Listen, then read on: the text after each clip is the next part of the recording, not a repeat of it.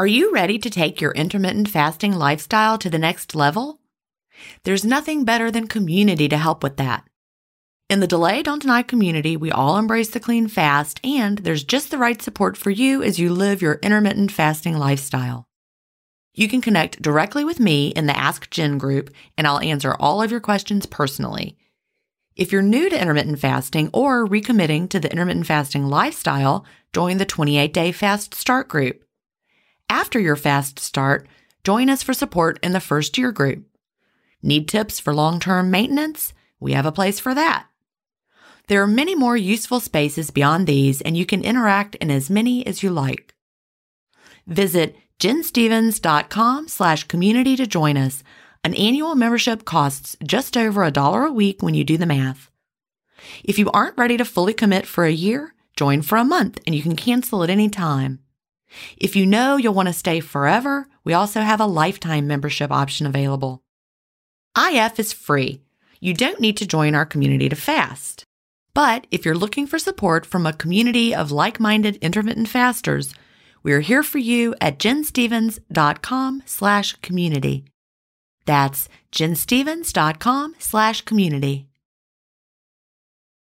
Achieving my long-term goals is more about creating healthy habits and less about quick fixes. And that's why I love both intermittent fasting and Daily Harvest. Tim Spector, a gut health expert and founder of Zoe, and Doctor B, gastroenterologist and author of Fiber Fueled, recommend that you aim for at least thirty unique plant foods per week. Daily Harvest helps make it easy. One of my favorite options is the sweet potato and wild rice hash harvest bowl. With Daily Harvest, I'm getting tons of plant-based options built on organic fruits and vegetables that are easy to prep and free of weird ingredients such as fillers, seed oils, and added sugars. Create healthy habits that last with Daily Harvest. For a limited time only, go to dailyharvest.com slash ifstories to get thirty dollars off your first box plus free shipping. That's dailyharvest.com dot com slash if stories for thirty dollars off your first box and free shipping. dailyharvest.com slash if stories.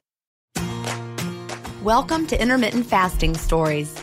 I'm your host, Jen Stevens, author of Delay Don't Deny, Living an Intermittent Fasting Lifestyle. I lost over eighty pounds thanks to intermittent fasting after learning how to delay my eating rather than deny myself the delicious foods I want to eat. Now, who's ready to hear an inspirational intermittent fasting story? That's why we're here, so let's get excited to talk to today's guest.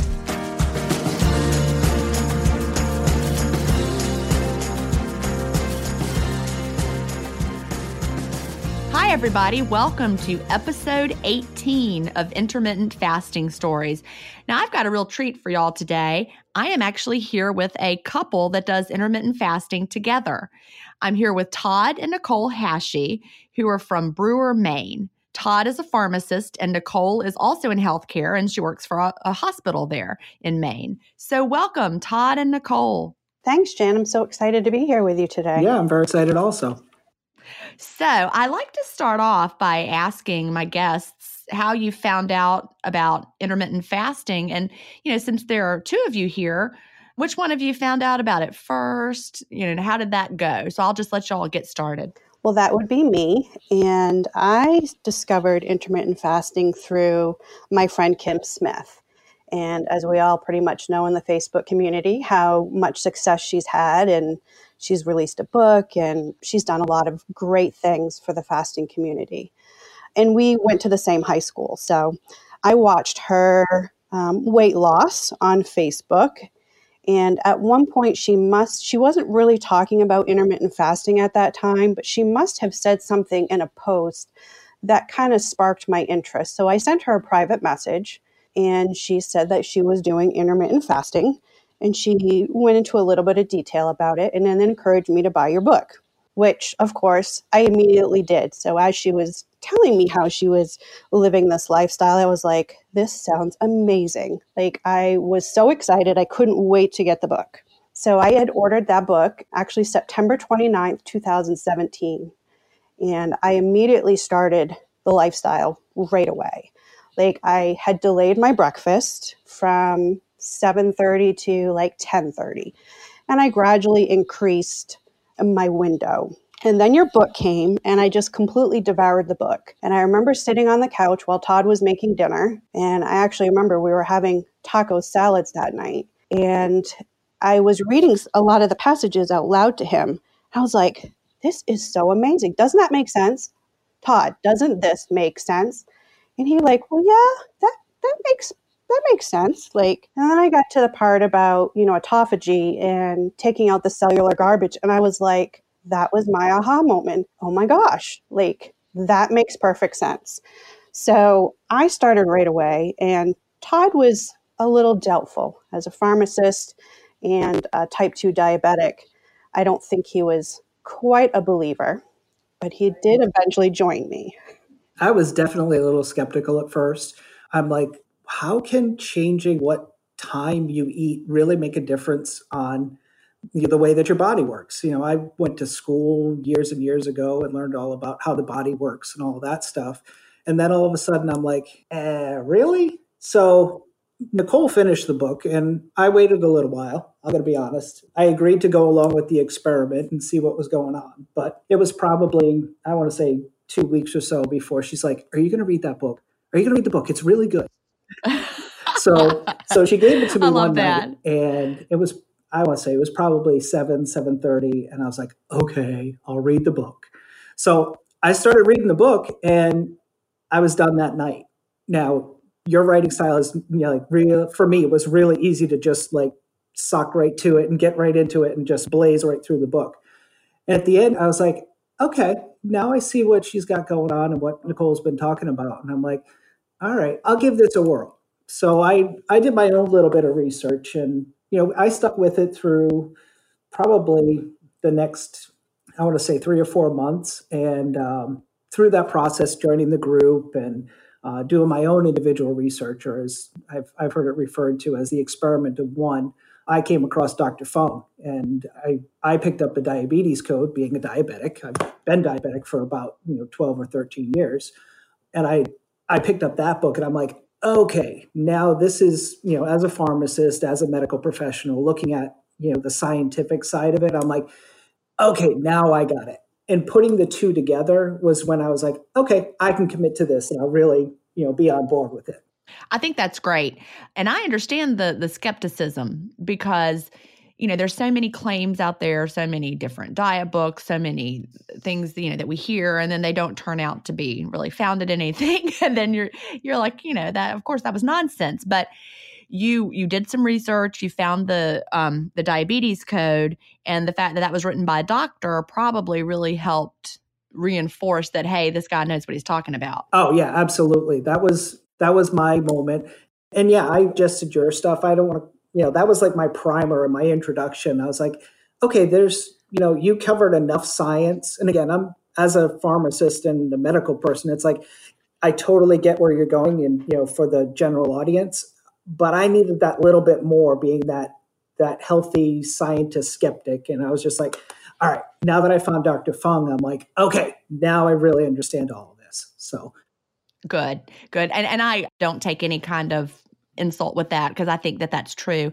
I think that I'm trying to reach people who may not have the science background, but I definitely encourage everyone who wants to go deeper into the science to read the obesity code and or the diabetes code. I've read both of them now. Took me a while to get to the diabetes code, because I was like, you know, is this really going to be different? It really was. Have you read the obesity code also, Todd? I have not yet. I thumbed through the beginnings of it, and having read the diabetes code, I was like, this resonates more with me being diabetic, that I was like, ah, I really, I know I really need to commit to, you know, digging deeper into the obesity code, because I know they go hand in hand, but I really haven't, I haven't made the time to, to commit to it as much as I would like to. Well, it does take a long time to get through it, because he's got a lot of content in there. But yeah, the diabetes code is really where I would start. If if I were someone with type two diabetes, I would definitely start with that one. I've read about half of the book, and I really love, I really love his message. And it's him and um, Doctor Bert Herring as well. I just really love them both. And of course, I, you know, came across them because of you recommending them in the book. So that was That was great. That's good. Yeah. I definitely want people to continue to do their own research and, and understand it the deeper level. So which of Doctor Herring's books have you read? The appetite correction one or also his Fast Five book? Just the appetite correction. And I just, I loved his writing style was a lot like yours. It was very easy. It was very easy to digest and understand. So it was um, a really good next level after reading both of your books. Um, it was a good next step to really fully understand what we need to do to heal our bodies and what happens and and all of that. So it was it was a great read. Well, good. I'm glad because I think Doctor Herring is awesome, and and I hope that he knows that. I think his books are wonderful. His appetite correction book, just like I've talked about, The Obesity Code changed my life because I understood really what fasting should look like. The appetite correction book by Doctor Herring really helped me learn to trust my body's signals more than anything else. Would you say that's what it did for you? Absolutely, Nicole? one hundred percent. And I would say that, you know, I've been doing this lifestyle since September or October of two thousand seventeen. And it really took me until November of eighteen to really understand appetite correction. That's when I really started to really listen to my body and just really become in tune and listen to the cues. So for me, appetite correction took a while, but I stuck with it and, and didn't give up. And that's probably the biggest thing for me is just the appetite correction and the, the shifting of the mindset, a healthier mindset, and not focusing on the weight loss. Can you explain that a little bit more in case listeners don't know, in case they haven't read Appetite Correction, they may not have read Delay Don't Deny, they may not know what you mean. Can you explain what you mean by appetite correction and what it felt like to finally achieve that? Yeah, so for me, it was it was really just kind of learning to remember just that don't let the scale be a, a measure tool. Like you have to listen to your body, and your body is extremely smart. It will tell you when it's had enough. It will, you know, if you're used to eating a certain size portion and then all of a sudden, I can't finish my plate, but you were taught you need to finish your plate. After a while, I was like, I'm full. I, I cannot eat another bite. And so then I started making my portion smaller, but then still in that mindset, like, oh, I need to eat more. I need to eat more. So it really was just kind of honoring myself and respecting myself and and just letting the body heal. And he does talk about some sciencey things and, um, you know, but just learning about, you know, the schedule of it all and letting appetite correction. I think for both of us, the, you know, that change, it kind of happened at the same time. It's really hard to describe. I I, you know, being diabetic, I have to monitor my blood sugar. So probably back when I got really into the di- the diabetes code, I, you know, the Freestyle Libre. I don't know if you've heard of it, but it's basically that's the continual monitor. Bingo, yeah, that yeah. was an incredibly eye-opening moment for me. I went from testing myself like once or twice a day and just having like a snapshot, and your blood sugar for that, you know, that microsecond that you test it is one number. But over the course of the day, that number can change drastically. So getting the Libre to be able to see how my sh- my blood sugars would change minute by minute, I was literally able to see, wow, you know, when I eat this, this is what happens to my blood sugar. And, I, you know, one of my favorite examples of that is I, I came home from work one day and I was eh, a little stressed. It was one of those, like, I need a little bit of comfort food type thing. So I, I went to the closet and I and I grabbed some chips and queso. And I was like, huh, well, I got my Libre on. I wonder what that's going to do to my blood sugar. And, you know, so I did my little scanny thing and it told me before I even ate, I was at like one oh five. And then over, you know, I had a couple chips and, you know, went from there. And I watched over the next hour, hour and a half as my blood sugar just went boom, boom, boom, boom, all the way up to like two seventy. Yeah. And as diabetic, that's huge. Wow. Because for me, I, I could see direct cause and effect. This is what I put in my mouth. This is what happens to my blood sugar. It was also around this time that, you know, I had taken your message and like, oh, well, I'm eating in my window. I can, you know, I can eat what I want in my window.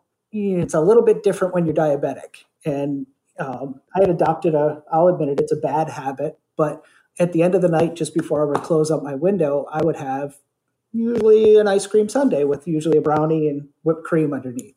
Well, anybody who's diabetic knows that that's not a good idea. But I had it in my head that I was doing the right thing. I'm in my window. I'm following the program. And then when I got the Libre, I would see what would happen to my you know, blood sugar the next morning. And Nicole said to me one night, she's like, do you really think it's a good idea to be having, you know, a brownie sundae? I was like, no, I'm in, I'm in my window. I'm just, I justified it that way. And I'm like, oh, it's good. It's good. And then when I got the Libre, I would see what happened to my blood sugar. And I would wake up in the morning and I'd still be in the one fifties and one sixties, which I don't know, you know, if everybody knows, you know, your normal blood sugar would be like eighty to one ten or one twenty. But as a diabetic, waking up in the morning, having like one sixty, one seventy, that's not good. So I, I love that that you're explaining this, because that is something people often um, do. They think, well, I can. It's in my window. I can, quote, have whatever I want. But because you're measuring, you see what's happening in your body, you realize that because I can doesn't mean that I should, right? I should. Yeah. and, I, and I found out quite harshly that that was definitely something I should not be doing. And uh, sure enough, I did. You know, I finished off what we had, of course, because you can't throw away good food, even though I should have thrown it away. But I finished it off. And over the course of the next two weeks or so, my, you know, my fasting, you know, as the medical term goes, my fasting blood sugar in the morning, I was down around one oh five, which put me firmly in the non-diabetic category. Wow. And it didn't take long at all. That really is amazing. Yeah, I've heard um, people using the Libre before. A, a friend of mine who is, a, um, he works in a hospital. I think he's in, in Canada somewhere. He um, was using the Libre, and he's not diabetic. He just was using it to see what would happen, you know, in the, the whole N equal one, yep. you know, study of one, wanting to see what would happen and how different foods would affect his body. And, you know, I really think it would be fun to experiment with it just to see. Have you seen that? Um, So, Nicole, you said you read Feast Without yes. Fear. Have y'all seen that the video that I have linked in Feast Without Fear, um, Aaron Segal, I believe is his name, that talks about what is the best diet for humans and how people have such a different blood glucose response to the same foods. Different people respond differently. I don't know as though I did or not. It's not sounding familiar, but now I'm going to have to check it out. Yeah, go back. It's in the personalized nutrition chapter. So those of you that that haven't read Feast Without Fear, if you go to feast without fear dot com, I have a set of links from the book. Every book, everything I I mean, every website, every study, everything I mention in Feast Without Fear is linked there. So if you go to the section for the personalized nutrition chapter, there's a link to this YouTube video that is really fascinating. And you know how we've all been told that oh, food yeah. has a certain glycemic index depending on what it is? Yes. Well, it turns out we have personalized glycemic responses. And so some people, for example, ice cream causes their blood yep. glucose to shoot right up. And well, you see, Todd, it did that for you. Whereas other people have a much smaller blood glucose response from that same exact ice cream, but they may have a response to, you know, wheat bread. Versus, it's just, it's different. And so we've all been told this is the glycemic index of of wheat bread, when really everyone has a personalized response to it. And they found that out by doing this type of continual tracking, that people didn't have the same response. It's really fascinating. So ever since I read that, you know, my my doctor friend was tracking his own response. I've wanted to do it too. I really, I, you, I think we have to get a prescription for it. So I'll have to talk to my doctor and see if I can get a prescription for one. But the thing about the Libre is it's the first time that continuous glucose monitors are affordable. Before, you know, we, you know, I don't want to talk badly about Dexcom, but Dexcom was is like the gold standard for continuous glucose monitors, but they cost several thousand dollars. Whereas the Libre, the reader is around a hundred dollars, and you know, a month of the sensors are about eighty dollars. So that puts it firmly, um, even if you have to pay for it, it puts it into the affordable category for almost everybody. And anybody who's diabetic, I firmly, firmly suggest that, you know, you get in touch with your doctor if you're not already doing it. And, and I don't see any reason why a doctor would say no. Yeah, I think that's true. And I, of course, I'm not diabetic. I would just be doing it as an an N equal one to see the effects of different foods on my body, because I think that would be fascinating. But it's definitely something I'm thinking about. So I want to talk about the diabetes. So Todd, you said you've been a diabetic, you said twelve to thirteen years. Yeah, just about that. I kind of found out in a in a really weird way. Um, I went to apply for life insurance, and um, you know, they make you go through all your tests. They do blood work, and you know, they took blood from me and they sent it off to the tester. And um, I had a quote, you know, for a certain dollar figure for how much that amount of life insurance was going to cost me. And then I got a notice back from the insurance company saying, hey, there's some anomaly with your blood work that, um, you know, our rate that we quoted you, uh, well, it's actually going to triple. Now I got, yeah, wow. Well, that was a very eye-opening statement. And I was like, what's going on here? And they're like, well, we can't, we can't tell you. Yeah. You're three times more likely to die, Todd. So we're we're not going to insure you. Right. You can have insurance, but you're going to have to pay three times as much for it. And I'm like, so can you tell me what it was? And they're like, no, but we can send the results to your doctor and your doctor can tell you. And I went all medical professional on them saying, you know, I'm a pharmacist. I, I can interpret all this stuff. I know what you're talking about. Oh, well, HIPAA prevents us from doing that. And I was like, mm, not really. So I said, all right, send it off to my doctor because I want to find out what's going on. Well, I went through the entire weekend thinking I've got some awful disease that's going to, you know, kill me in some terrible, ravage my body way. And, you know, finally, it was Monday or Tuesday, I got the call from my doctor. And she's like, I'm not sure what they found wrong with it, but your A one C was six point one. And I was like, so that makes me what, pre-diabetic? She's like, yeah. And I was like, oh. So you're telling me I need to make some changes. And we went through that whole thing. And, you know, I'll admit I was a terrible newly diagnosed diabetic. I should have known better, but it was one of those, you know, I, I gained quite a bit of weight. I, at this point in time, I was probably about, you know, two seventy, two seventy-five pounds. And I knew I needed to lose weight, but I just, I was just not in that right mindset to be able to say, I'm going to tackle this change. So I remember this display. It was probably, you know, a year and a half, two years later, I'm at my, you know, doctor's visit. I had to go every three months now because I'm, you know, diabetic. And um, I remember like sitting across from my doctor and she, she just, she's shaking her head and she's like looking at the lab results and she, she muttered under her breath. She's like, you're going to be one of those bad diabetics, aren't you? And well, it was one of those that, oh no, you know, I've known my doctor for, for at that point for about five years. And as a fellow medical professional, like we speak clearly to each other, you know, even to this day, if, you know, I go in, it's like, okay, here's what's going on. She's like, oh, you know, we have a good relationship, but that was that moment that it kind of like smacked me right between the eyes. And I was like, oh, I need to make some changes. And I, you know, I went through this whole process. You know, at that point in time, I was on, you know, a whole boatload of metformin. My blood sugars were still out of control. I was, you know, probably, you know, increasing in weight. And then one day, it's kind of a funny thing because Nicole and I have talked about this many times, but I was watching The Biggest Loser. And, you know, I'm sure most of the audience here has, has seen it at some point, but one of the shows is when the doctor meets with the with the contestant and, you know, he goes through their medical history, what their numbers are and all of this stuff. And the, the doctor was talking about, you know, the medications that this guy was on.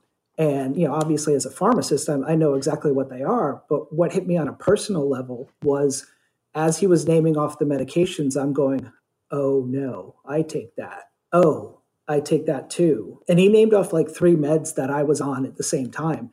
And I'm sitting here on the couch, you know, I, this is probably, you know, ten or twelve years ago. I'm sitting on the couch, probably eating snacks that I shouldn't have eaten and watching The Biggest Loser and seeing that, that contestant who was probably, you know, a lot of the contestants on the show were, were quite large. He was probably a four hundred pound gentleman and we're on the same meds and we're in basically the same medical condition.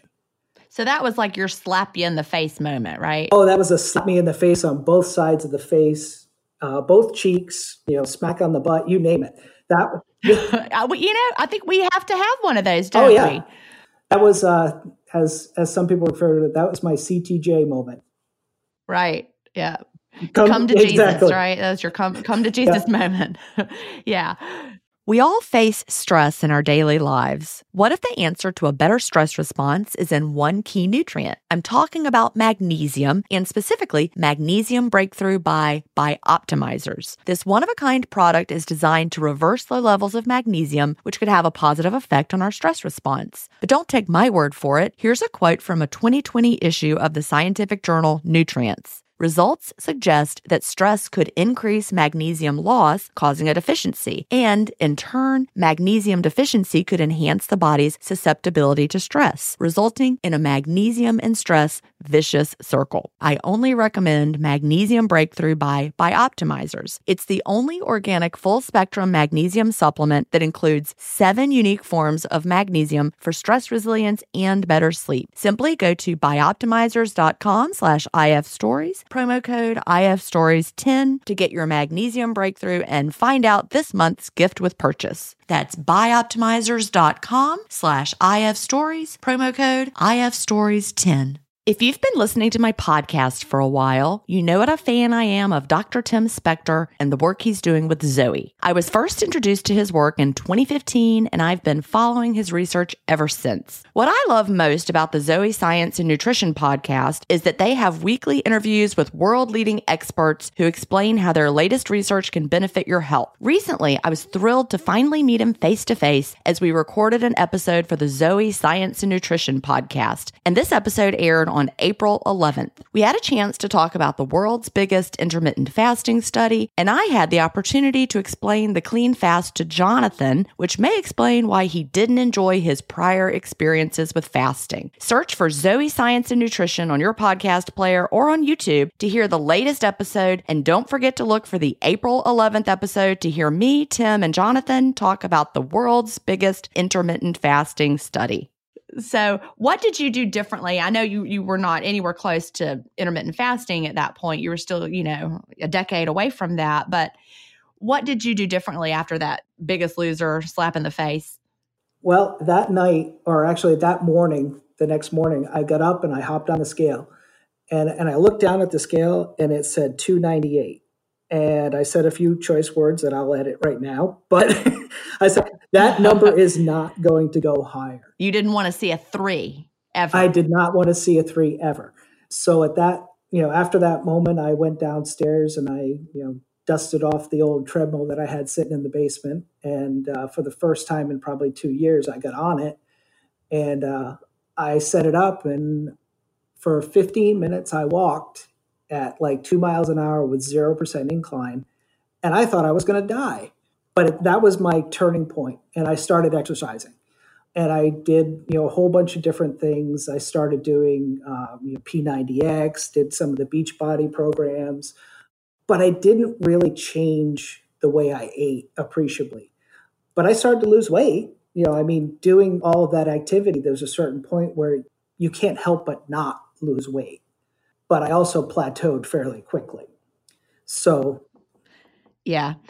Did you see any benefit with your diabetes as a result of the increasing the exercise? Um, somewhat, but not all that much. Uh, my blood sugar readings were still, you know, still high. My A one C was still probably hovering around seven, which, you know, in the grand scheme of things is not terrible, but it's not good either. You should be normal. Non-diabetic is like five point five or lower. So, right. But, you know, being at a seven, you know, as a pharmacist, I've had patients that are at like fourteen, fifteen, and I'm like, whoa, hold on a minute, you need to do something right quick.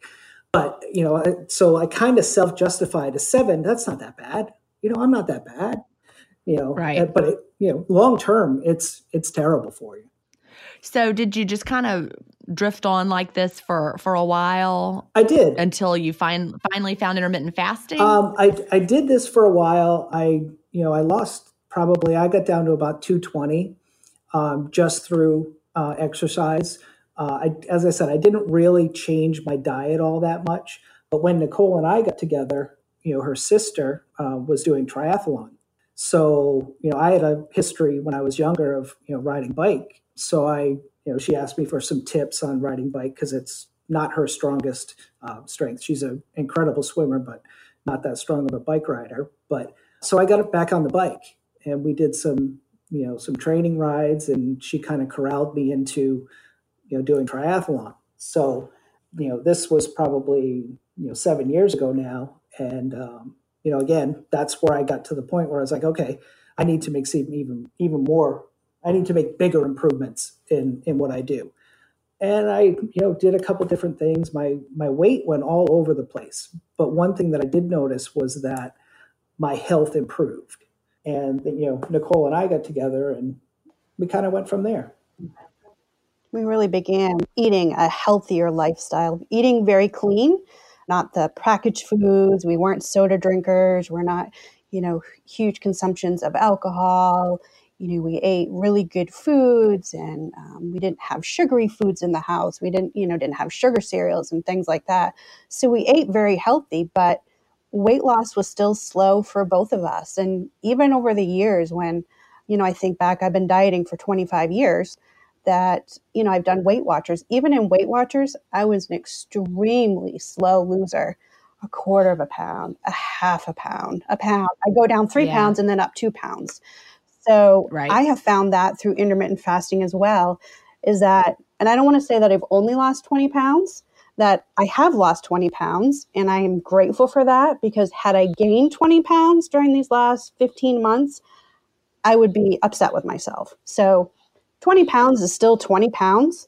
And, but what I have gained from intermittent fasting far outweighs the number on the scale and the size of my clothes. It has really been developing a healthy mindset and really becoming empowered, in control of my life, feeling like less insecure, in examining the reasons why I emotionally eat, why I turn to food when I'm stressed or when I'm upset, and really examining my life and my relationships. So it really wasn't until I fell away in November, and I said, no way, November, not, I'm not going to do it. Um, because I am a person who is completely, or was, addicted to the scale, morning and night, every day. So it was difficult. I, you know, that first week I was like, oh, I just want to get on the scale. What if I just get on it just, just for a moment? So I made it. And then that month I lost four and a half pounds, the biggest loss I've had, you know, in almost, it was actually a year at that point. Wow. So you stayed off the scale for a month, weighed yourself a month later, and found you were down four and a half pounds. Four and a half pounds. And I thought, okay. In November. In November. Yeah. So I thought, okay, what's the correlation here? What is the scale? Like, it is so, I have such an unhealthy relationship with the scale. It is so crazy. And then I really started realizing, what is it about the scale? So, you know, I started thinking, I walk into the bathroom and I look at this negative object because it never tells me the results that I want to see. I would get on it in the morning and I would be like, well, I didn't lose any weight. So I'd go to work feeling stressed. Then I come home and I ate really well all day long, drank water, ate clean, had a good dinner, I exercised, I get on the scale. I'll be like, okay, I'm up about three and a half pounds. That puts me about this. And if it wasn't that in the morning, I'll be like, well, I guess I failed again. I guess something must be wrong with me. So I have lived that lifestyle, that that constant stress morning and night every day. As we know, what stress does is it releases that lovely hormone cortisol. So I... Yeah, that's true. And and the stress can actually cause your body to be less likely to release the weight. Yeah. So, you know, topple that with, you know, just kind of feeling insecure, not very confident, you know, worrying about what other people think, not, you know, not really completely feeling at peace with myself, not liking my body image. Yeah, packing that scale away was probably the most empowering thing I could have ever done for my life. Like, I've read it in the groups for months and months, and you would say, just pack that scale away, throw it away. And I'd be like, I can't do it.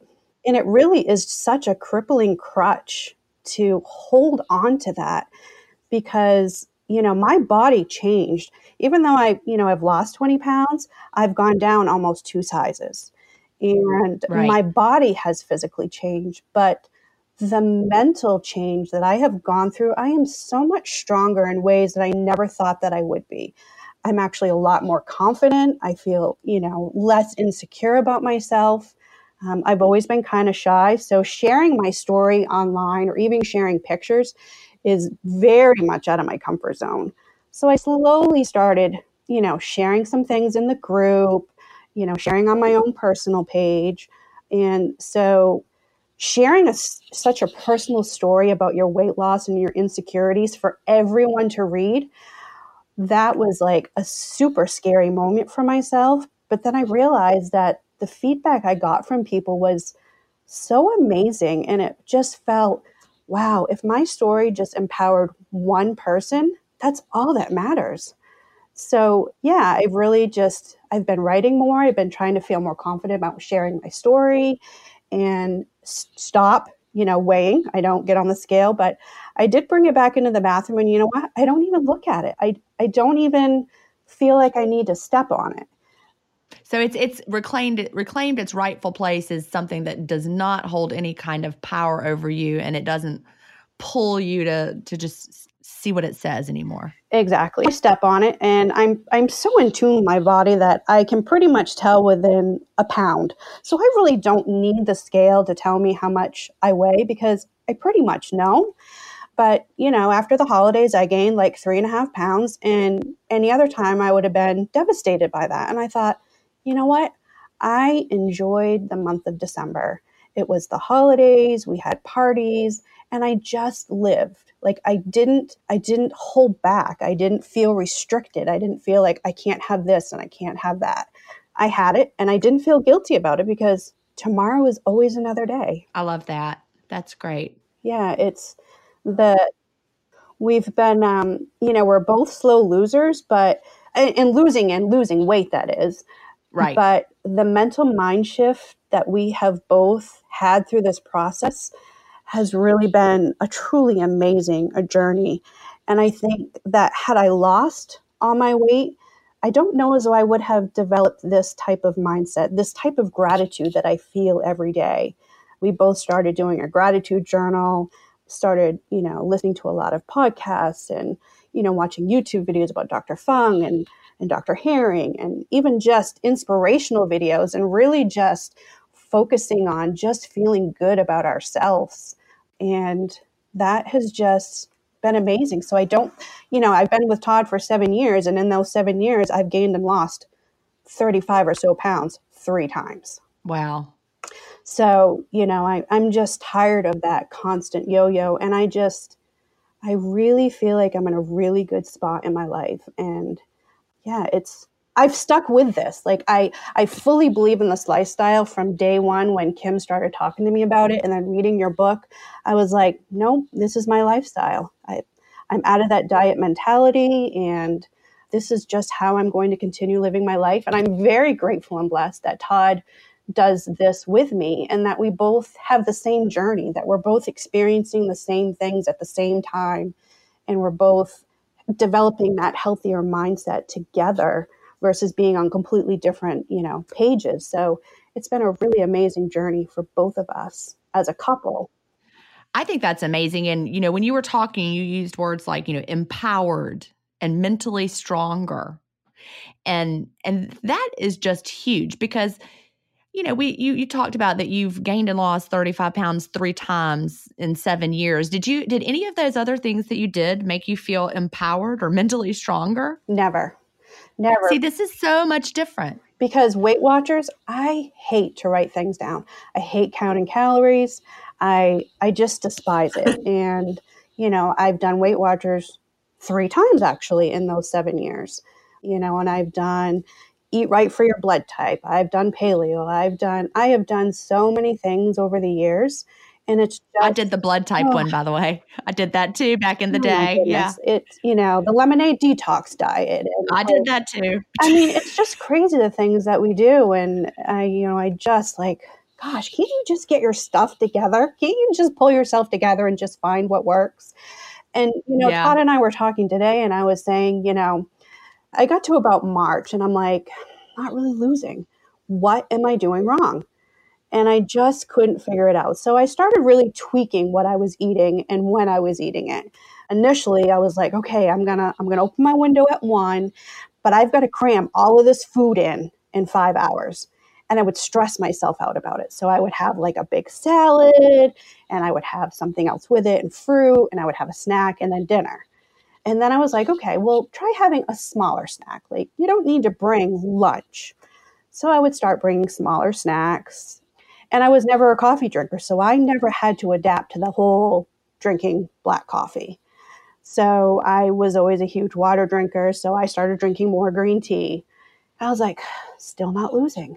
All right. So I would, you know, make my windows long. I would make my fasting times longer. Instead of being sixteen hours, I would do like twenty.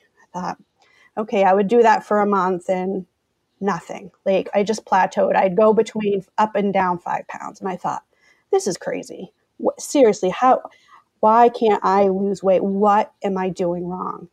And it wasn't until November when I packed that scale away and I realized I'm not doing anything wrong. My body is just healing in ways that are not going to be reflected on the number on the scale. My body is healing mentally and internally, spiritually, even just things in my heart that I feel, just that gratitude.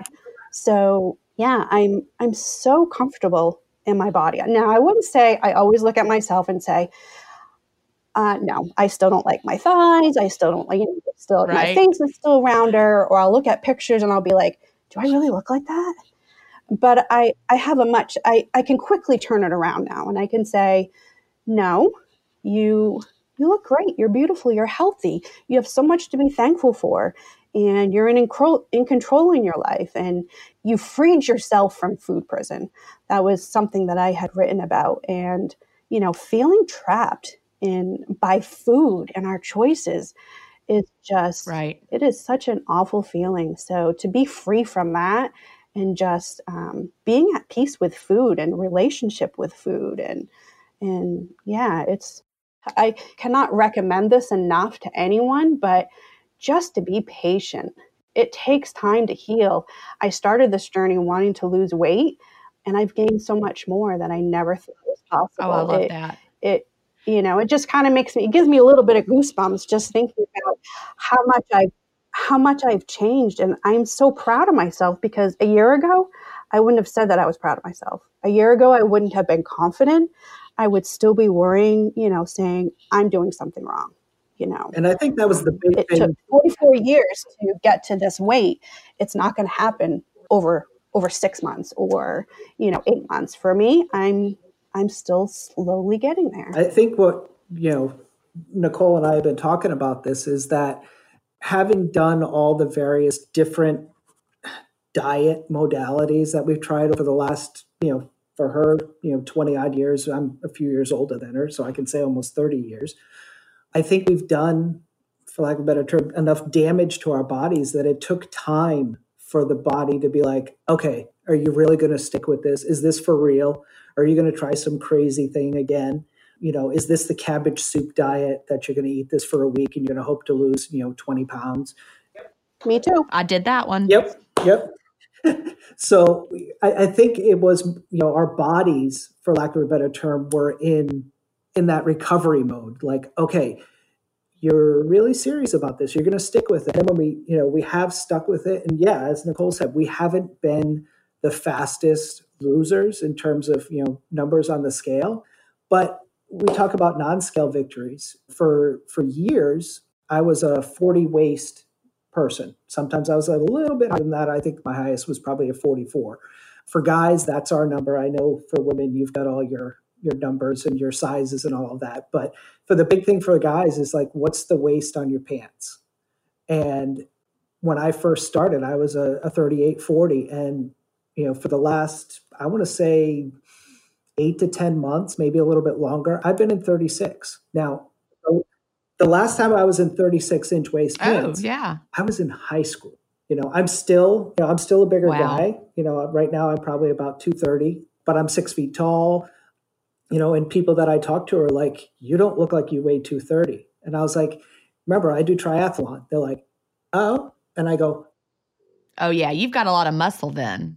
Bingo. Muscle is a lot more dense than fat. So, you know, where I don't look really big, I've, you know, I've got a lot of that muscle, and, you know, that's a, that's a huge difference. So I would, of course, love to, you know, get down in weight, but it's a slow but gradual process. And I'm not disappointed at all with the progress. It's, you know, it's what my body needs to do to heal itself. And, you know, reducing that stress that Nicole was talking about is has been a tremendous benefit for both of us. Let's face it, people have different sleep needs. While you love your partner, sleeping next to them might not always be the most comfortable. Sleep Number Smart Bed is designed for your ever-evolving sleep needs, so you can choose what's right for each of you whenever you like. Maybe you prefer a firmer mattress and your partner needs something softer. Because of the individualized comfort that you get from Sleep Number Smart Beds, you and your partner will sleep better together. All Sleep Number Smart Beds feature cooling, pressure-relieving comfort layers for soothing sleep throughout the night. And their temperature-balancing bedding is designed to move heat and moisture away when you're hot. When you're cool, they hold their energy to help warm you. The smart beds even automatically respond and adjust to your movements, so you sleep comfortably all night long. J D Power ranks Sleep Number number one in customer satisfaction with mattresses purchased in-store. And now, save forty percent on the Sleep Number limited edition smart bed for a limited time. For J D Power twenty twenty-three award information, visit j d power dot com. slash awards. Only at a Sleep Number store or sleep number dot com. What makes a life a good one? Is it the adventure you have? Or the friends you find along the way? Maybe it's pursuing your passion while striving to protect, defend, and save what you believe in every single day. So what makes a life a good one? In the Coast Guard, we think it's all of the above and more. But you'll have to find out for yourself. Visit go coast guard dot com to learn more. So let's talk about um, your diabetes again, circle back around to that. How has your health changed since you started intermittent fasting as far as the, the diabetes? Uh, let's see. My last A one C was five point two. Uh, Ooh, yeah. So you, for listeners, remember Todd said before five point five is the threshold above which you're diabetic. And so you were below that threshold. Absolutely. And in fact, at my last visit with my doctor, she's like, since you're no longer diabetic. And I was like, well, technically, aren't I still diabetic? She's like, well, according to your test results, you're no longer diabetic. And I've had a, you know, I've done a lot of discussing with various folks about that. And I think, I can't remember who it was, but it was in one of, one of the many groups that, that I'm in. But I had uh, somebody refer to, you know, a person who's diabetic. Your body has shown the propensity to enter a diabetic state. Ah, that's a good way of putting it. Yeah. And that was like a, a very, you know, the light bulb went on moment for me, because I, I used to say like, oh, I've cured my diabetes. Well, I have and I haven't. My body still has the propensity that if I, you know, fall off the wagon and I start eating, you know, terrible for me food again, that I'll, you know, my A one C will skyrocket and my blood sugars will go off the rails and, you know, everything will be bad. But, you know, five point two puts me out of even pre-diabetes. So, you know, technically speaking, I'm not diabetic. But as I, that's really yeah, amazing. And, but your body still has that propensity. If you went back to eating all day long. If I went to eating three meals a day and multiple snacks and, you know, not paying attention to what I eat, I generally eat lower carb, uh, mostly because of the diabetes. But, you know, as I said, you know, in that time frame from when I first started intermittent fasting to now, I think my first A one C was like six point two and now I'm at five point two. And, you know, I, I attribute most of that, if not all of that gain to uh, intermittent fasting. You're going to be one of those bad diabetics. I proved her wrong. Well, you were bad at being diabetic because you made it go away right now, right? that, that's exactly correct. Yeah. And it was, uh, and I, I've actually mentioned that to her when I've gone back. I said, do you remember that? And she's like, I'm sorry, I don't. I said, but, but that stuck with me. And, and I said, it, it was one of those things where, you know, we all have those moments where, you know, you, for lack of a better term, you hit rock bottom. But that was a moment where I was like, no, I'm not going to be that bad diabetic that my doctor thinks I am. And that's, you know, kind of when I add all those things together, like that aha moment watching The Biggest Loser, that aha moment with my doctor, you know, it's when you put all those together, then it's like, bam, you know, I've got it. Yeah. And the other thing was when I first, when I started intermittent fasting, I had gone back on medication for diabetes, and I've, I've gotten rid of that too. So you were on all those medications that the, um, the contestant on Biggest Loser was on, um, and you're not on those anymore? Yes, I am. I am not on any of them. Oh, big round of applause. Yay. I'm clapping. Quiet clapping, but that's just amazing. Yeah. I mean, for diabetes right now, I don't take any medication. I am completely managing it through diet and exercise. And, you know, we, we hear that diabetes is always progressive and it always gets worse and you cannot reverse this. And, and you're, once you're on the medication, it just keeps getting worse and worse, but that has not been true for you. That's not true for me. And honestly, it should not be true for anybody. You know, as you know, take this directly from Doctor Fung, diabetes is a lifestyle disease. You're, yeah. you're doing something wrong to your body, and that's how your body is responding. You know, if you eat properly, you can cure diabetes. And that goes for, I'm going to say, virtually anybody out there. Yeah, I, I would like to take a copy of the diabetes code and put it into the hands of everyone with type it, two diabetes. It should be mandatory. I mean, when, when you're diagnosed as, as diabetic, it should be literally the first thing your doctor either gives you or tells you to go buy, hands down. So has your doctor read the diabetes code? Um, I have recommended it to her. And another thing with that last visit that I went to see her, her husband has actually started intermittent fasting. Oh, see, now I love that so much. And I looked, I looked at her and I'm like, well, what about you? And she's like, I'm letting him run his experiment before I go through with it. So I, you know, I, I took that moment to mention, you know, the diabetes, the, the diabetes code, the obesity code in your book. And she's like, she had that look on her face and she knows the progress that I've made. And, you know, from that experiment of one, I think I'm winning her over. I, I, I love it. I think next time I, I go to see her, she may actually be like, all right, I gave in, I'm doing it now. Um, I think I was the one that mentioned it to her first because we both see the same doctor and told her what I was doing. And she had that kind of look like, well, you know, make sure that, you know, you're eating your portion size because nuts have a lot of high fat and all of that. And I thought, mm, okay, I'm just going to let this ride. I'm not going to really, you know, because, you know, before I started intermittent fasting, before I met Todd, I had cleaned up my diet a lot. So when I started intermittent fasting and like Todd, I was like, well, I can have what I want. So I introduced bread and pasta and those starchy carbs back into my diet. And I realized that's not what my body needs. For me, I have to eat a lower, a lower carb, higher fat, higher protein. And that's what makes me feel really good. That's what makes me feel energized. That's what keeps me, you know, fasting, you know, for eighteen hours. Um, it's, yeah, I, when I eat carbs, I just do not feel good. And I wish that I could eat them all the time, but I, you know, I will still have them periodically, but I just have to be prepared that, okay, I might feel a little bloated. I might get a headache or, or, you know, certain things like that. So, and this is such an important thing, you know, to, to talk about with people. You're choosing to eat in a way that you have discovered works best for your body. And so some people every now and then will be like, well, well, I thought we were supposed to delay, don't deny. I'm like, well, but that doesn't mean, you know, when, when you know something doesn't work well for your body, that's like eating like a grown-up. It's not, you know, you're not like denying yourself something. You're you're eating like an adult because you know that doesn't work for you. Exactly. That's kind of like my... And it took a long time. That's like my scenario with like, oh, I can eat my ice cream. Well, no, I really can't and I really shouldn't. But, it, you know, that's what it comes down to is that we've, you know, through our individual experiments of one, we've, we've figured out really what works for uh, both of us in terms of what makes us feel good and what we eat. And I think we're blessed and incredibly lucky that for the most part, they overlap. Yeah.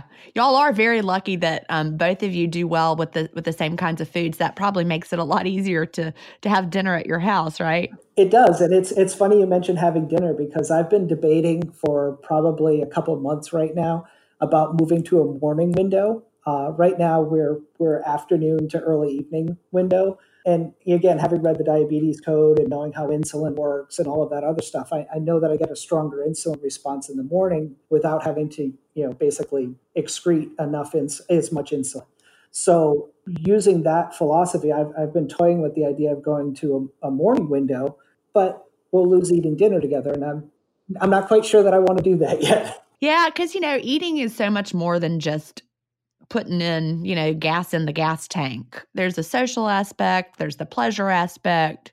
You know, your car never says, hey, that was delicious. Your car is just using the gas to get around. But it's such a, a sensory approach, and eating with others it feels feels like an important part of that, doesn't it? Yeah. For us, it's, you know, connecting at the end of our day and like, oh, how did your day go? It's, you know, it's not just shoveling food into our mouths. You know, it's conscious, mindful eating, but we're also, you know, gradual about it. And, you know, dinner, when we sit down, we may be sitting down for, you know, half an hour, sometimes even more. We're just, you know, talking about our days and, you know, catching up and everything like that. So, you know, it's mindful eating. And I think that's a, a big thing that culturally a lot of Americans have completely lost.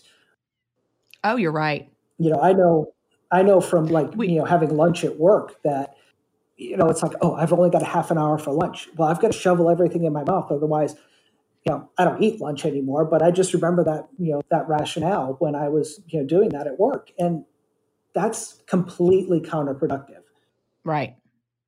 So we are really almost out of time, which is always hard to imagine because it goes so fast. So as we wrap this up, I would like for each of you to take a moment and just in like a minute or so, a minute and a half, what is your very best advice that you would give to somebody who is just starting off with intermittent fasting? Or what do you wish you knew when you when you first started? Nicole, can we start with you? Sure. So be patient. I know we see a lot of times in Facebook groups, you know, people say, you know, give it a month or give it three months. Again, don't think of it as that diet mentality. Think of this as a lifestyle change. And, you know, for me, it's been fifteen, almost sixteen months. And patience is not something that I have a lot of. So I've really had to learn to be patient, to trust your body, to listen, figure out what works for you. If you had a bad day, don't let whatever food choice you make ruin the entire day for you. Just move on with your day. Just be okay. Like, I didn't make the healthiest food choice, or I ate way too much. Instead of, you know, using that as a punishment, well, I guess I, you know, I just failed. Just let it be a lesson for next time that, okay, I know when I ate this way, I felt awful. Just be more cautious, more aware of how your body feels, and and just enjoy the process and en- enjoy the benefits that come from, you know, developing such healthy benefits around the healthy mindset, the the physical aspects of it all, and just don't get caught up in the number on the scale. Throw the scale yeah. away. I I just toss it, just burn it. Like if we could all just have yeah. a burn party and just put them all in one pile, that would be great. I yeah, I'm with you on that, just because for me, as long as I kept getting on it, I was still caught in that diet mindset, and getting rid of it, it really did feel like I was freed from something. even even, you know, just it, it just felt like such a such a freeing moment for me when I threw that scale in the garbage. So true. So Todd, that was great advice from Nicole. What would you say? Well, she kind of served it up like a softball, uh, a softball cross for me. But the big thing that I would say, you know, obviously have some patience, but this is not a diet. Uh, I right. refer to diet as die with a T attached. Um, so this is absolutely not a diet. You are changing your way of associating with food in a way that is so incredibly positive. You just need to, if you're new to it, you're not really going to appreciate that for a while. That while is going to be different for every individual, but have some patience. You have to commit to it. And, you know, before long, you'll, you'll start to see benefits that are, you know, some people see benefits on the scale right away, but as you're saying, you know, get rid of it. You know, look at your clothes, see how they fit. Look at your look at yourself in the mirror. What do you see in that mirror? Do you still see, you know, the old you? Because before long, you're going to see a completely new you. Right. And people are going to notice that that you look so much more vibrantly healthy. I think we see that so often. But I, I love at the beginning how you said it's not a diet. And I specifically did not use the word diet anywhere in the title of my book because I, I want people to see this as a, a lifestyle. And that's really what it is. You know, how many diet books have we read that said that, though? This is not a diet, it's a lifestyle, but then they really were a diet. Exactly. Well, when you have, when you have so many rules to a diet, that goes back to that whole stress thing that we've been talking about, you know, earlier in the in the podcast. But, you know, get rid of the stress, ditch the stress, stick with the way of living and the way of eating, and you'll just, it changes you so much. Yeah. And one bit of advice that someone gave, I wish I could remember who it was. Someone in the Facebook group said, tweak it till it's easy. And, you know, that just really stuck with me. Yep. You know, when you're trying to live intermittent fasting as a lifestyle, tweak it till it's easy and then you'll know. Now, does that mean it's easy every second of every day? No. no. But overall, it should feel like a lifestyle. Exactly. Well, Nicole and Todd, I have really enjoyed having you on the podcast today as our first intermittent fasting interview with a couple. And I look forward to continuing to follow your journey. Thank you so much, Jen. Thank you very much. Do you have an intermittent fasting story to tell? Email me at jen at intermittent fasting stories dot com and I'll add you to the lineup. That's G I N at intermittent fasting stories dot com. The world wants to hear your story. That's it for today. Remember, I may have a doctorate, but I'm not a medical doctor. So don't use anything you hear on this podcast as a substitute for medical advice. Please always check with your doctor or healthcare provider if you have medical questions. I'll talk to you next week, Fasting Family, where we will hear another inspiring story. Have a great week and fast on.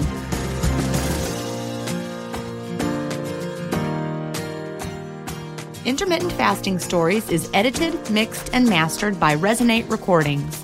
To learn more, visit them at resonate recordings dot com or email them at hello at resonate recordings dot com. Intermittent Fasting Stories listeners will receive a free offer if you mention that you heard it on the podcast.